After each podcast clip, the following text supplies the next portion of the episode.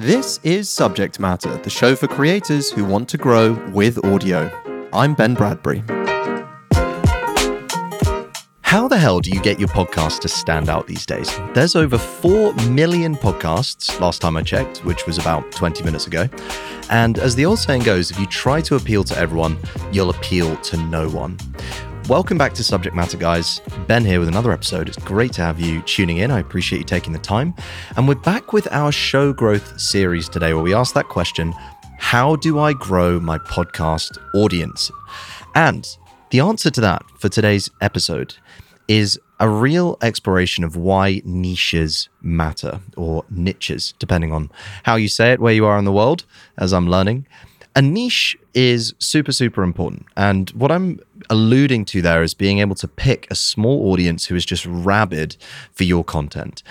And to understand how we've got to where we are, I want to take a slightly different angle today and give you a quick history lesson on media. Now, stay with me. It's only going to be three or four minutes, and it's going to help you understand why we are where we are in a lot more detail. So, I'm going to take you back nearly 50 years to the late 1970s, and cable television was coming into its own. At the time, TV was broadcasted via these local stations, but what cable let you do is broadcast to the cable operators, and then they would plug that cable straight into your house. And suddenly, everyone can get way more access to TV. People loved it. TV could be distributed across the nation. Now, why do people love it? It's because of this trend that we see in media. And if you're a podcaster, affects you as well, which is that your consumers or your listeners, in our case, always opt for more choice and control. Choice and control, that's the two key things. Now, cable TV, it gave people choice, it gave them more channels to tune into, but it didn't necessarily give them control. You have to work with whatever pre selected programming is put on.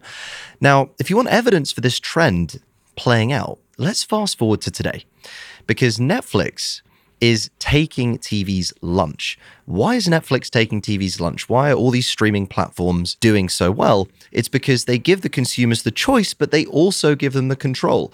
Literally, when they handle the remote control, you're able to choose your destiny. Now, it's a very grand way of saying pick a show to watch at 9 p.m. on a Thursday, but you get the idea. Consumers get to choose.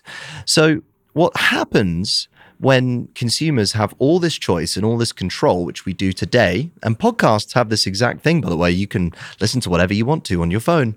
Consumers consume in two big buckets. Bucket number one are these big cultural moments. Think about the Super Bowl, for example, or the Olympics.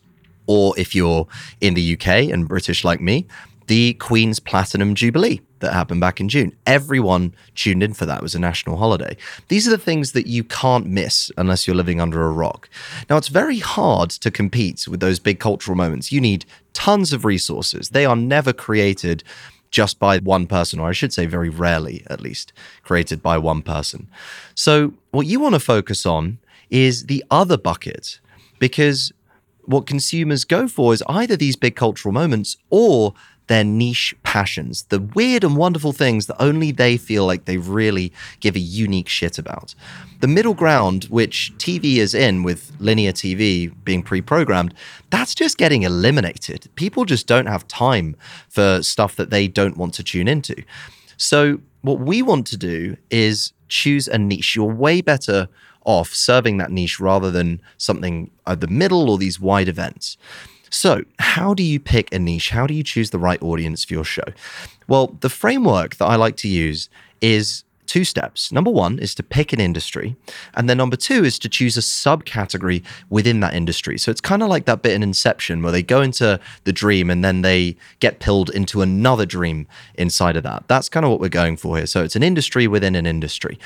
Let me give you three examples to help bring this to life and not make this so abstract. And these are all examples from the Workweek podcast network that we are building here at Workweek. So, first of all, is the wolf of franchises. Our franchise creator, really great dude. And so, what did we do first of all? Well, we picked an industry, which is franchises. Now, once we've chosen an industry, then we want to choose a subcategory within that industry. And for us, that is the franchisor. The franchisor is the franchise founder. And that's who we're going to be interviewing on the third season of Franchise Empires. So we've picked our industry and then we've gone one layer deeper. Another example from the upcoming season of Just Raised Joe is talking about venture capital, that's his industry.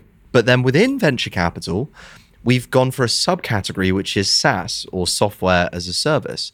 So within SaaS, or rather within venture capital, we've picked a niche, and Joe's going to interview SaaS founders and investors to really hone in on a specific audience. So now I'm not just talking to business people, I'm not just talking to venture capitalists, I'm talking to VCs and founders who are interested in SaaS. So there's that niche. Final example cannabis. We've got a great creator, Caitlin, who writes the green paper. Well, we're going to be starting a cannabis show very soon. So rather than going for a really broad appeal on cannabis, we're picking a sub niche within cannabis. That could be cultivation, that could be regulation, it could be medicinal cannabis, but we're picking that really specific piece of the puzzle. And so rather than going really broad, specificity is what's carrying us forward. So, as you might say, if you're in America, the riches are in the niches. Doesn't quite work when I say the riches are in the niches, does it? Go deep on one really small group. That's my advice to you. Pick a very small lane that you can target and then build your content around that. Don't go broad. And a good framework to keep in mind is that the more specific it is, the more niche you go, and also the more uncomfortable it is for you to be that niche, probably the better it is for your audience because it's much better to be able to speak to 10 people who really feel seen and understood from your content than a thousand people who have no idea what you're talking about. That's all for this time, and I will see you on the next episode. Thanks for tuning in. I'd love to hear what you thought of the episode and any ideas you've got for future content. You can email me directly at ben at workweek.com. To keep up to date with the very latest content, make sure to subscribe on Apple, Spotify, Google, or wherever you get your podcasts. And if you enjoyed this episode, why not share it with a friend who might find it useful? I'll see you next time.